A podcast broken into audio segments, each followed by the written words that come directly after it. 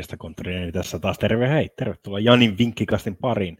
Nyt jatketaan taas mestarien liikassa. Se on tullut taas ta- takaisin ja nyt katsotaan sitten, että mitkä on ne ensimmäiset joukkueet tällä viikolla, jotka menevät kahdeksan parhaan joukkoon, eli neljähän niitä on paikkaa jo nyt tarjolla. Aloitetaan heti ensimmäisestä. Tiistaina pelataan kaksi ottelua. Ensimmäinen niistä on Benfica vastaan Club Brugge.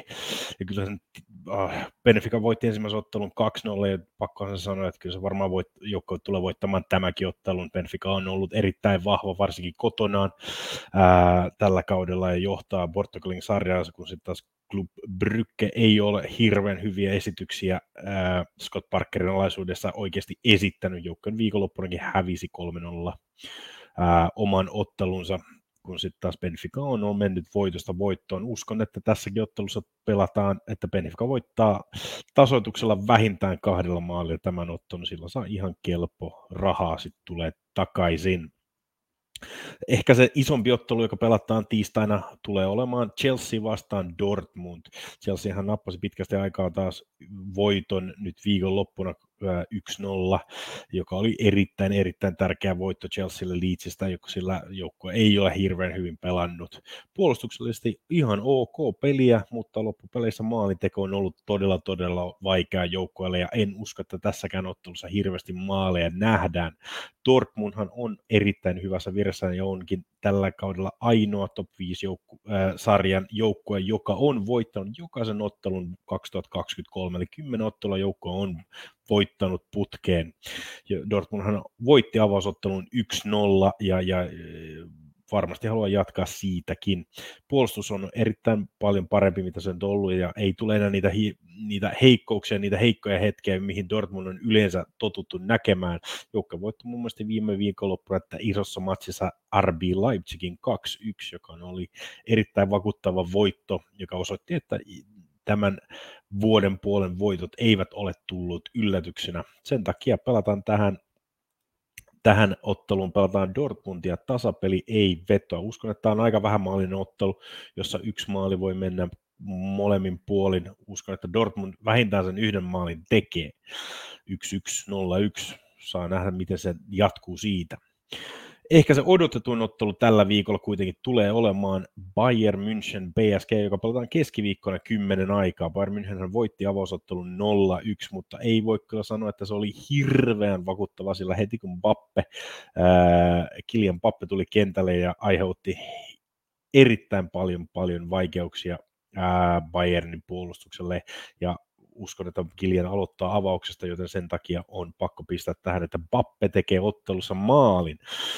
Bayern on pelannut ihan hyvin otteluja, varsinkin joukko vaihtoi puolustuksellisempiin, hieman äh, sopivampaan siihen tuttuun ja tunnettuun ja turvattuun 4, 2, 3, 1 muotoon, joka mahdollistaa sen, että sekä äh, Kingsley Coman että Thomas Müller pystyvät olemaan ja pelaamaan huomattavasti paremmin, koska heillä on myös se numero 9, joka on ollut Chupomoting nyt viime otteluissa, ja, ja se kohde, millä he pystyvät antamaan ja pelaamaan. Se on tehnyt myös vähän paljon parempaa organisoitumpaa puolustuksellisesti, joka mahdollistaa, että Bayern voi ihan hyvin mennä tästä ottelusta jatkoon, mutta kertoimet ovat sen puolella, että BSG pystyy hakemaan voiton Münchenistä ja pystyy vaikeuttamaan Bayernin peliä. Ja, ja, ja nyt mennään ihan kertoimen mukaan, että Pappe tekee ottelussa maalin ja PSG voi sen avulla mennä jatkoon, joka antaa ihan hyvää kerrota sitten.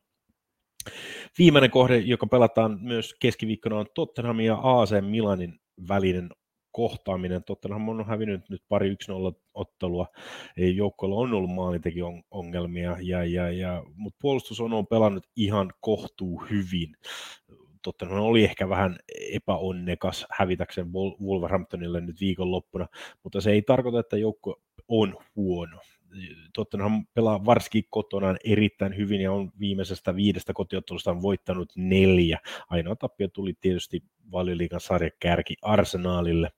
Tottenhamilla on puutteita keskikentältä varsinkin, mutta joukko on kuitenkin sen verran hyvä ja organisoitu kotona, että uskon, että Tottenham tästä ottelusta voi sen maalin ottaa. AC Milanhan johtaa tätä 1-0 tätä äh, otteluparia, kiitos sen äh, voiton, mutta AC Milan ei ole vierassa pelannut ihan yhtä hyvin kuin joukko on pelannut kotona.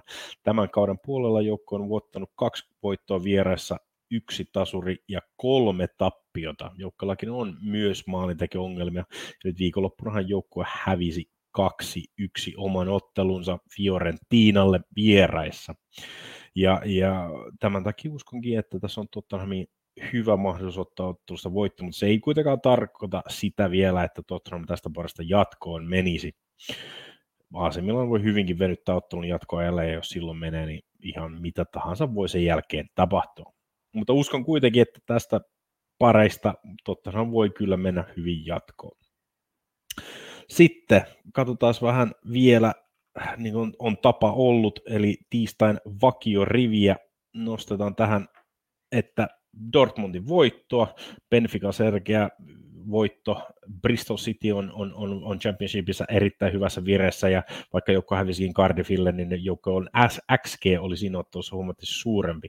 Bristolissa täytyy kuitenkin muistaa se, että Bristolilla on tapana, että joukko oli kymmenen ottelua ilman tappiota ennen viime viikonloppun tappiota, ja joukko pystyy hyvinkin ottamaan vaikka yhdeksän ottelua tappiota tai ilman voittoja tämän jälkeen. Se on vähän niin kuin striikki englanniksi sanottu joukkue.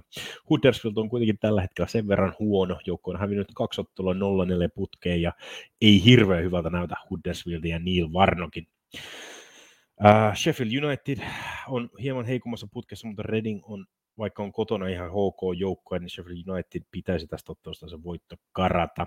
Wigan on sitten taas viimeisen kuuteen ottelun palannut neljä tasuria ja puolustuksellisesti erittäin hyvä. Sitten taas West Promise on ollut vähän semmoinen huti tai, tai, tai osuma joukko viime aikoina vaikka joukko voitti Middlesbroughin, niin heti sitten viime kierroksella tappio tuli Hullille.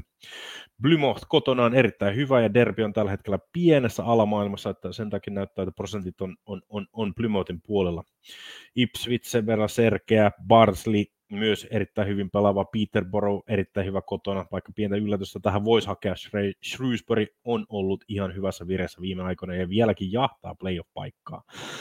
Wickham, kun menetti oman, oman valmentajansa, niin ei ole ehkä ollut niin va- vahva kuin aikaisemmin, jota Fleetwood on mahdollisuus hakea tasuria tästä. Cheltenham kotonansa voi hyvinkin voittaa Lincolnin, joka ei ole kuitenkaan niitä parhaimpia vierasjoukkoita. Sitten taas kahden putoajan taistelussa voi käydä mitä tahansa, niin pelataan prosentuaalisesti vierasjoukkuetta. Niistä lähdetään, mutta ei, ei minulla sitten enää muuta. Hyvää ja nautinnollista jalkapalloviikkoa. Äh, viikkoa. Se on morjens.